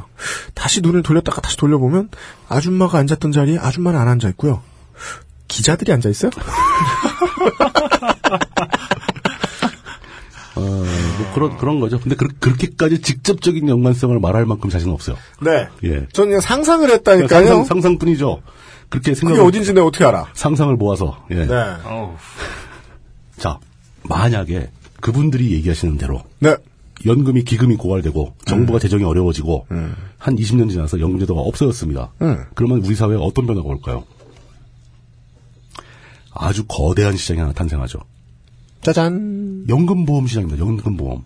지금도 이미 큰 시장입니다. 이미 예. 지금 있는 것만 해도 큰 거. 국민연금을 들고도 여유가 있어서 더 드는 사람들만 가지고도 상당히 규모가 있는 시장을 갖고 있는데 네. 만약에 국민연금 자체가 없어졌다. 그러면 국민연금에서 내야 할 돈과 거의 비슷하거나 오히려 그보다 더 많은 돈이 시장을 형성하게 되죠. 그냥 저 뭐냐 주먹국으로 계산하시죠 우리 예.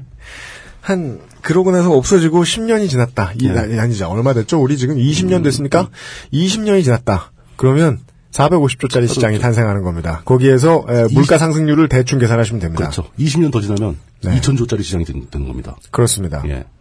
자뭘 이 사람들 도대체 왜 이런 얘기를 하고 다니는 걸까요?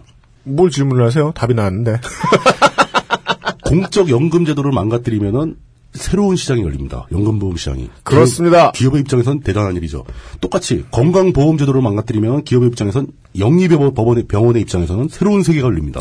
왜 더 나은 전기를 서비스해 줄 수 있다 더 좋은 물을 갖다 줄 수 있다라는 개소리를 할까요 아니 참 이 흐름의 끝에 이어져 있다는 거죠. 저는 지금 정부도 그 이유로 인해서 연금 제도를 악화시키고 있다고 주장하는 건 절대 아닙니다. 아니래요. 아, 제가 요새 이런 말 되게 자주 하는 것 같아요. 물등님이 뚫린 입이라고요? 아니라시는데요? 근데 아, 아니라니까 진짜 아니라니까요. 아닌데 네. 곰곰이 살펴보다 보면 이 두 양측의 주장의 스텝이 너무 비슷해요. 뭐 우, 연이라고 하죠. 아니, 그러니까, 다른 건 몰라도, 모르겠죠. 예. 이거는, 이거는 음모론 축에 끼지 못해요. 이 정도 추측은. 지금도 충분히 돈이 많은 저쪽 업계에서. 그렇죠. 아니, 합법적으로 로비 안 하겠습니까? 자금 안 되겠습니까? 장난 아니죠. 예. 그들의 목소리를 그럼 대변해주면 안 되나요? 로비를 받았는데? 정상적으로 정치인이나 정가의 입을 통해서 국민연금의 기스를 막 내는 잔 흠집을 막 내는 소리가 나올 수 있습니다. 자, 지금 여러분들 아마 청취자 여러분들 이런 얘기는 거의 못 들어보셨을 겁니다. 국민연금에서 한 중간급만 돼도 그러니까 미국의 월스트리트 같은데 금융투자회사 이런 데 출장 갈 일이 생깁니다. 투자를 워낙 많이 하니까 우리나라 대한민국의 국민연금관리공단 직원이라면 월스트리트 가면 귀빈대우입니다. 자, 거짓말 좀 보태면 레드카펫 깔아줄 정도라고 합니다. 아, 전 세계 경제에 가장 큰 손 중 하나. 가장 큰 손이죠. 4대, 전 세계 4대 기금 중에 들어갑니다. 예, 대한민국 국민연금. 또 있습니다. 얘들이 투자 온다. 그러면 이거 수- 성숙기에 들어가기 전에 빨리 빼먹지 않으면 판이 줄어든다. 뭐 아직 한 20년 여유는 있다. 그러면서 얘들이 어디에 진짜 작게 하나 질러버리면 그게 전 세계 또 랭킹에 들어가는 규모의 돈이 움직입니다. 맞습니다. 자, 똑같이 또 한번 볼까요? 우리나라 시중은행들 되게 많죠. 시중은행들의 주식을 갖고 있는 가장 손 큰 주주가 어디겠습니까? 바로 연기금, 연기금 중에서도 국민연금이 제일 강합니다. 맞습니다. 그 시중은행들이 가끔 정부 말도 잘 안 들어요. 뭐 정부에서 뭐 이런저런 이런 정책해라, 뭐 대출 좀 많이 해라, 그래. 그게 사정이 어려워서 막 이러면서. 그럼 안 뭘 들어요. 법을 바꿉니까? 예. 내가 주인, 중, 국가가 주인인데 알고 보면. 국민연금이 한마디 딱 하면 은행 행정이 바뀌어요. 네. 이 정도입니다. 네. 자, 국민연금이 왜 그렇게 파워가 있을까요? 그 공단 자체가. 은행 안에 있는 모든 나무, 모든 화초를 상추로 바꿔라. 국민연금이 하라고 할지도 몰라요. 어, 나무 다 뽑죠. 바로 네. 뽑쪽이야. 그럼 상추 밭이돼요 은행이? 그 이제 국민연금 낸 사람은 상추 한, 한 근씩 사고. 그 은행의 건물 모양이 비닐하우스로 바뀔 거예요? 네. 이거는 국민연금이 권력기관이라서 이런 일이 벌어지는 게 아니잖아요. 국민연금에 모여있는 국민들의 돈이 워낙 크니까 그런 거잖아요. 국민의 권력이 모여있어서 그래요. 국민의 권력이 거기가 있는 겁니다, 지금. 네. 그게 표일 때 안 무섭다가 돈이니까 예. 무서워요, 이 멍청이들이. 돈이면 실질적인 파워거든요. 근데 대신 돈에는 주인 이름이 안 써 있잖아요. 그렇습니다. 그런 그래서 거죠. 이 주인이 바뀌었으면 좋겠는 친구들이 얼마나 많겠습니까? 아까 시장 얘기 나왔죠. 시장 플러스 권력입니다. 이 국민연금이 민간 기업에 넘어가게 된다면은 이렇게 큰 권력도 민간으로 넘어간다는 얘기죠. 쉽습니다. 누가 할까요? 예, 뻔한 거죠. 쉽습니다. 자, 또 봅시다. 또 다른 관점을 보죠. 조갑제 대기자가 수시로 국민연금을 계약하려는 그 구- 국민연금의 계약은 조갑제 대기자는 거꾸로 얘기하고 있어요. 우리 입장에서 좋아지는 걸 계약이라고 표현을 합니다. 정부 그렇죠. 입장에서 나빠지는 거니까. 그 국민연금을 계약하려는 건뭐 정권 타도의 이유가 될 정도로 나쁜 짓이라고 주장하시는 그분. 예. 그리고 뭐 공무원 기금 당장 파산 날 거, 고갈되고 파산 날 지경이고 돈을 더건 그 국민들한테 국민연금 하라고 기여금을 더 올리는 거 이거는 사유재산권을 침해하기 때문에 위헌이라고까지 주장을 합니다. 대기자께서요. 예. 근데 법도 잘하세요. 그분이 참 특이한 얘기를 하시는. 아 근데 그 돈을 사유재산을 걷어다가 어디 갖다 버리는 거 아니잖아요. 우리 도로 주는 거야 더 많이 주잖아 나중에. 아, 우리 저 대기자께서는 예. 은행 무용론을 주장하시는. 돈이 내 손을 떠나는 순간 없어진다. 그러니까 예. 이 요망한 크레디트 카드 어, 굉장히 굉장히 철학적인데요. 내, 내 눈앞에 존재하지 않는 것이 과연 존재하는 것인데. 내가 은행에 돈이 있다고 믿기 때문에 존재하는 것인가? 그건 실제하는 것인가? 최대한 최대한 우호적으로 해석했을 때 네. 그 조갑재 대기자님이나 조중동은 자유지상주의, 영어로 하면 리버테리언이라고 봐야죠. 네. 시장지상주의다. 음. 여기에 이제 그게 나옵니다. 정부가 뭐 4대강, 뭐 자원외교 이런 거돈 기금 빼간 거 음. 이런 거 지적하면서 정부가 무슨 일을 하면 확실히 민간보다 일을 못한다. 음. 그러니까 차라리 마진 뭐 이윤을 주고 경비를 주더라도 민간에 맡기는 게 효율적이다. 음. 왜 그걸 자꾸 정부가 하려고 하느냐? 라고 주장하는 흐름이 분명히 존재하죠. 그러니까 생각하다 많은 사람이거나 예. 생각을 다른 사람의 돈에 의해 조종을 당하고 있는 사람들이죠. 왜냐면은 그 민간에 주면 최선을 다할 것이다라는 얘기는 민간에 무엇이 동력이 돼서 최선을 다하느냐의 문제잖아요. 그렇죠. 음. 돈을 많이 벌라고 최선을 다하는 거 아니에요. 돈을 많이 벌라고 최선을 다하는 사람들에게 맡길 수 없어서 보험이 연 기금이 된 거 아니야. 그렇죠. 돈을 많이 벌기 좋아하는 사람들 맡기면 점점 더 많이 벌려고 하겠죠. 네. 원래 예전에 있던 보험 하던 대로 실제로 국민들을 위한 게 진보라면 퇴화하겠다는 얘기죠. 물론 이제 거기에 뭐 경쟁이 그걸 정화시킨다라고 볼 수 있는데 네. 경쟁이 정화시킨다. 네, 우리 사회에서 보면 항상 경쟁보다는 독과점이 더 정화를 정화시키고 있죠. 되게 아저씨 같은 얘기 하고 싶어요. 살면서 경쟁 많이 해봤는데요. 네. 경쟁 많이 하는 데서 뭐가 정화되는 건 본 적이 없어요. 근데 분명히 경쟁을 찬양하고 시장 지상주의를 선호하고 국가의 역할을 최소화시켜야 된다고 주장하는 사람들은 전 세계적으로 굉장히 많습니다. 이 사람들이 신자유주의자들이고 시장주의자들이고 그 리버테리언들이죠. 그렇게 본다면 이들- 이들에게 도덕적인 책무를 물을 수는 없어요. 왜냐? 그 사람들이 가지고 있는 국가와 사회에 대한 가치관이 그렇게 돼 있는 거니까. 그러나 거기서 한 걸음 한 걸음만 더 나가보죠. 이 리버테리안이라는 가치를 가지고 행동하고 요구하는 상황이 네. 하필이면 기업에게 굉장히 대기업이나 자본에게 굉장히 유리한 상황이라고 가정을 해봅시다. 2천조라고 가정을 해봅시다.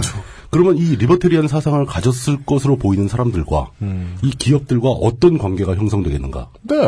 당연히 생각이 나야죠. 같은 목표를 위해서 노력을 하는데 네. 우리가 이제 모 대기자에 대해서 얘기했는데요. 이 문제에 있어서 가장 불쌍한 사람은 누군지 아세요? 돈도 못 받고 그들의 입장을 대변해주는 사람들이에요. 아, 그분들은 저걸 받는 건 희망페이. 한 푼도 못 받고 말이죠. 언젠가 주지 않을까? 뭐 이런 거. 돈이 자기 쪽에 돌아오기 때문에 나오는 주장들이 있습니다. 있어요. 그 네. 주장을 뒷받침해주는 사람들 중에서 돈을 못 받는데 그러고 있는 사람들이 있는 게 저는 제일 안타까워요. 그렇게 하고 있는 게 자신의 미래를 위한 투자라고 생각하는 거죠. 그, 러니까 희망페이라니까요. 아따 세상에. 희, 희망 코인 채굴. 그러니까 예. 그런 사람들이 분명히 존재하는 건 사실이고요. 기업은 자신들의 이익과 새로운 시장을 위해서, 리버테리안들은 자신의 사상과 자신의 가치관을 위해서, 정부는 자신들의 재정을 위해서. 뭘 위하는지 모르겠다. 어. 그 재정만 가지고 그렇게 심하게 하진 않을 것 같은데. 관계가 좀 있지 않을까 하는 생각도 들긴 해요. 그러니까 이 연금 문제에 들어서 한국인들은 이 조중동이 우리를 홀리는 방식으로 스스로를 홀리기 시작했어요. 예. 국민 자신을 북한으로 생각하기 시작했어요. 나한테 퍼줘? 이 개새끼들! 아, 당장 그만두지 못할까? 예. 그렇게 역설적인 상황이 곳곳에서 발생하고 있죠. 네. 내 자식한테 퍼줘? 예. 말도 안 되는 수작! 막 그러면서. 이거 이거 봐라. 또 또 통장에 꽂혔어. 이거. 이 나라 망하겠군. 어. 네. 뭐 이러면서. 내가 돼지처럼 살고 있잖아. 이, 렇게 돈을 받으니 내가 게을러지는 거 봐, 이거. 나는 핵이나 개발할 거야. 모럴 해저드가 날 덮치고 있다. 거꾸로 작용하고 있는 부분이 하나 또 있습니다. 연기금을 적립식으로 만드는 거. 네. 그러니까 몇십 년에 걸쳐서 먼저 돈을 걷고 시간이 충분히 흘러서 그 사람들이 나이가 든 다음부터 지급을 해서 거대한 기금을 운영하는 방식이 있죠. 예.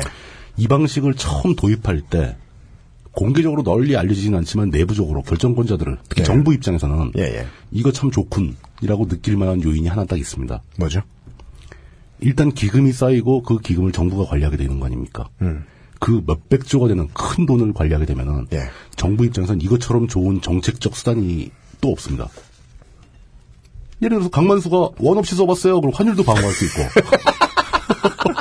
리만 브라더스. 어? 주식 시장도 방어할 수 있고 막 이런 그 정부가 말 그런 기금이 없다면은 정부가 그걸 할 수 있는 방법은 없지 않습니까? 네. 네네네. 국회 요청해서 법을 만들어 달라고 하는 수밖에 없다고요. 네네네. 음. 근데 당장 눈앞에 몇백 조가 있다. 이걸로 할 수 있는 일은 무궁무진하죠. 네. 그러니까 정부는 아 저거는 사실 저 기금을 잘 불려서 사람들한테 많이 돌려줘야 되는데라는 거 말고 야 한 2, 3년 정도 그거 좀 꺼내 쓰자. 뭐 이자 이자율 조금 수익률 약간 1, 2% 내려가면 어떠냐? 100조면은 1%만 따져도 1% 수익만 따져도 1조입니다. 1조가 왔다 갔다 하는 거잖아요. 그러니까 정부나 정책 기반자들은 그런 이점도 분명히 고려를 했었다는 거죠. 네. 그러면 지금 현재 청와대의 입장은 더 이해가 안 가는 겁니다. 왜 그걸 자꾸 줄이려고 그러는지. 네. 자기들한테 쓸 수 있는 권력인데도 불구하고. 그럼 현재 청와대가 자신들의 권력을 강화하는 것보다 누군가 다른 사람들의 이권을 위해서 결정을 내리고 있다는 것도 추정해 볼 수 있죠. 추정하는 사람도 있을 수 있죠. 예, 추정하는 사람도 제가 추정한 게 아니고 그런 사람이 있을 수도 있죠. 예. 어, 대충 이제 여러 가지 각도에서 쳐, 쳐다봤고요. 네. 어, 그 문제는 꼭 말씀 한번 드리고 싶습니다. 이 전체 맥락에는 약간 벗어나는 얘기인데 네.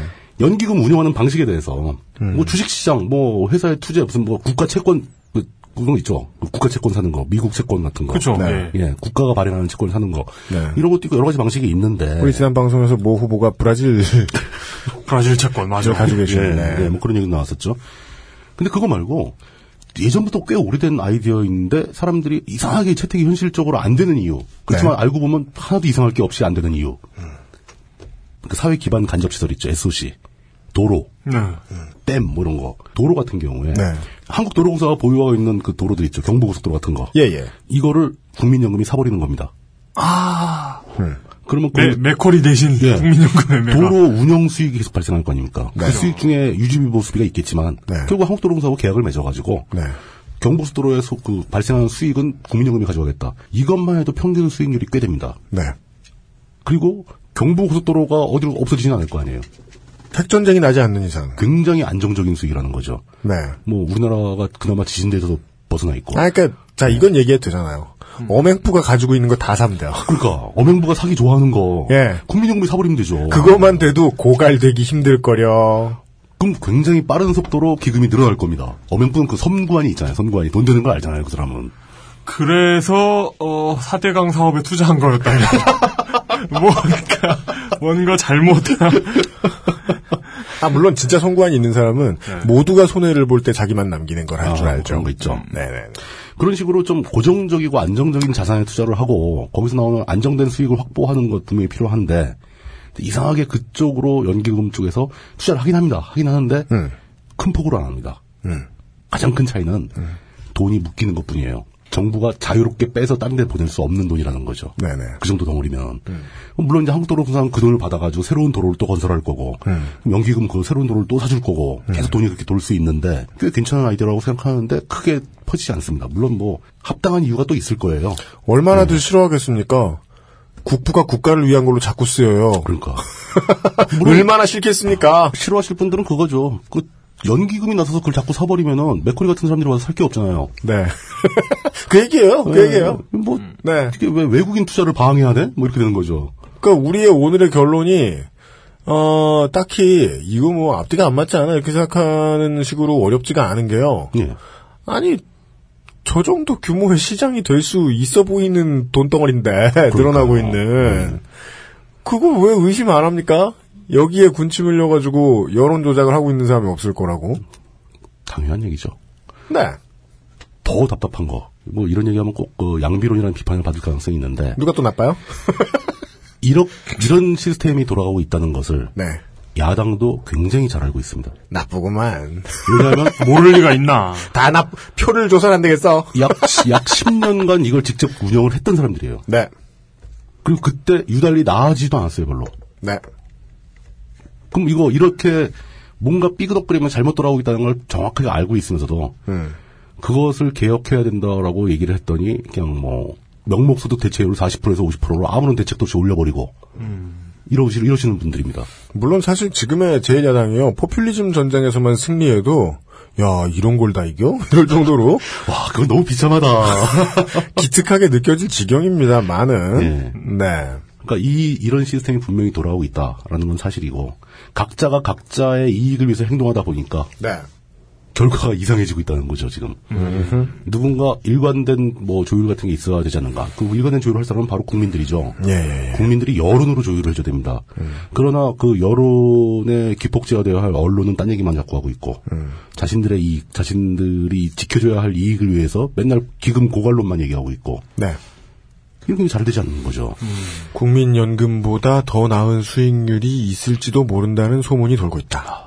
최근 출시된 모 보험에 에, 없어서 못 판다. 상품이 없어. 고객이. 고객이 없어. 어, 결국 얘기는 다시 돌아옵니다. 그러니까 이런 내막을 그냥 이렇게 굉장히 복잡하죠. 저희가 디테일을 다 빼버리고 어떤 뼈대만 설명한다고 했는데도 벌써 두 번에 걸쳐가지고 네. 거의 막 선문단 가깝게 막 할 수밖에 없었던 게 디테일이 너무 복잡한 거예요, 이건. 그리고 모든 디테일 하나하나가 기본적인 경제, 거시경제 지식이 좀 있어야 이해할 수 있는 내용들이잖아요. 네. 그러니까 이게 전체적으로 큰 흐름을 이해를 못하니까 여론이 합리적인 방향으로 조성이 안 되는 겁니다. 네. 일부는 국민연금 내 돈 왜 강제로 뺏어가냐고 결사 반대하겠다고 그러고 있고 일부에서는 재정 조달이라든가 수익이라든가 고려도 안 하고 지금보다 훨씬 많이 줄 수 있으니까 지급률을 더 올려달라고 주장하고 있고 네. 이런 걸로 해가지고는 여론이 제대로 된 여론이 형성이 안 되죠. 네. 정상적으로 제대로만 해라. 특별히 잘하기를 원하지도 않는다. 이런 자세가 필요하지 않을까. 네, 전 그렇게 보고 있는 겁니다. 그 어쨌든 간에 길게 이런 얘기를 했는데, 이거 하면서 제가 제일 아쉬웠던 건 그겁니다. 이렇게 복잡하게 서로의 이권이 얽혀서 돌아가고 각자의 사고관과 가치관이 얽혀 돌아가면서 이권이 배분되고 있는데 저는 이렇게 열심히 공부를 해가지고 내용을 정리하고 하는데도 불구하고 왜 아무런 이권에 관여를 못하는가 그렇죠. 억울하잖아요. 이권에 관여 왜 못해요? 예, 만약에 뭐 이게 이제 긍정적인 영향을 발휘했다. 예. 그러면 나중에 네. 국민연금 받을 수 있죠. 그것 긍정적인 영향을 발휘하지 않아도 받을 수 있어요. 아니요. 없어질 수도 있잖아요. 아, 없어질 수도. 네, 없어지는 걸 우리가 손가락으로 막고 있는 거예요, 이렇게. 네덜- 네덜란드의 그 예. 착한 소년처럼. 네. 좀 걱정이 많이 되고 그 에이, 설마 없어질까요? 참담한 기분이 들지만 아, 그래도 뭐 저는 그나마 이게 대가로 음. 보람으로 받는, 갖는 게 제가 이렇게 막 힘들게 떠들면은 몇 분이라도 더 아 이게 그런 거였군 음. 이라고 실제로 알게 된 것도 아니면서 알게 된 것 같은 기분을 느끼시는 분들이 가상 체험 지식 생기는 거에 대해서 그런 걸로 보람을 얻고 있습니다. 네. 오늘 준비한 내용은 여기까지입니다. 예. 그렇습니다. 아, 우리도 되게, 되게 어려운 것에 도전해 보겠습니다. 왜냐면은 우리 대통령께서 되게 어려운 문장을 하시길래 저도 한번 해보려고. 아, 이제 창작, 창작하신 거예요? 아니, 세 줄 요약을 한번. 어, 다- 단지 그냥 답습하는 것을 그 능가해서. 예. 그러니까 연기금은 세 줄을 어떻게 요약하냐 이걸 보자. 연기금은 공익에 쓰이기로 정해진 돈이에요. 그렇죠. 예. 그 다음에 연기금이 너무 많아요. 그리고 연금이 운영되는 방식으로 운영되고 있는 기업체들이 많아요. 음. 요약 끝. 그러네. 그, 그런 어, 뭐 얘기. 준수한 요약이었습니다. 예. 감사합니다. 예. 예, 아, 역시 정신을 차리고 나가면 우리의 에너지를 분산시키는 걸 해낼 수 있다는 마음을 가지고 될 거라고 생각했어요. 그 저희야 좋아 이거. 이번 시간은 그냥 이왕 버린 몸이니까 네. 이번 시간 동안 마음껏 쓰시고 그거 다음 시간도 들고 오지 마세요. 아, 이거 진짜 무슨 음성, 음성, 음성으로 전염되는 전염병 같다. 이거. 중독자라 이거. 무슨 주문 같아 주문. 어. 아, 진짜 이걸 계속 듣고 있으면. 그러게요. 이- 아브라카다브라보다 뜻을 알기가 더 그 일- 어렵네요. 예, 이거, 이- 그, 일본에 막 투표하고 싶어지게 만드는. 그런. 혹은 이제 이거는 어떻게 보면 분신사바 같기도 해요. 이 문장을 자꾸 여러 번 얘기하면 이 말 하는 사람이 나타나고만. 음. 이렇게 저렇게 하다 보면 하면 막 그 좋아하는 사람 이름 막 적고 연필 잡고 이렇게 딱. 하면. 예. 음. 네. 우리처럼 예, 여기 앉아 있는 세 사람처럼 예, 돈 잘 모르고 이런 사람들에게는 매우 아스트랄한 두 주가 지나갔습니다. 네. 한 주가 지- 아, 두, 두 주군요. 두 주 동안 했군요. 두 주 동안 어, 돈도 모르시고 돈도 없으시면서 예, 이 내용 정리하시느라 예, 물뚝심송 사인고문께서 수고를 많이 해주셨습니다. 감사합니다. XSFM입니다. 그래도 건강식품인데 함량이 중요하지 않을까? 정말로 한 박스에 15,151알에 아로니아 과실이 들어있는 게 맞는지. 인증선 들어있어? 원산지 대서관에서 추천서도 써줘야 하는 거 아니야? 다 알아보셨나요? 비교하실 필요 없죠? 언제까지나 마지막 선택. 아로니아 진. 좀 만들기 쉬운 거 먹고 싶다고 하면 안 돼? 나 골탕 먹으라고 이러는 거지 지금. 에이, 아니야. 노건! 간장게장! 부드럽고 고소한 게살, 짜지 않고 향긋한 간장. 매콤한 청양고추. 노건 간장게장. 엑세스몰에서 만나보세요. 이대리, 맨날 살 뺀다면서 점심에 웬 소세지야? 예. 에이, 과장님. 이건 기름지고 짠 마트 소세지가 아니고요. 아임닭 닭가슴살 소세지예요. 어, 이것도 닭가슴살이야? 한 입에 먹기 편하게 생겼네? 아이 참, 과장님. 아임닭 큐브잖아요. 국내산 현미가 들어가서 정말 부드럽고 다이어트에 딱이라고요. 질리지도 않고 먹기도 간편해서 요즘 다이어트 하는 사람들은 다 이거 먹어요. 닭가슴살을 가장 맛있고 간편하게 먹는 법 프리미엄 세이프 푸드 아임닭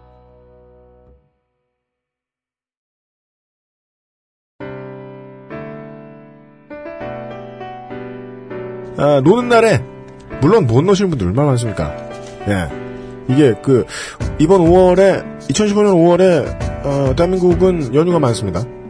예.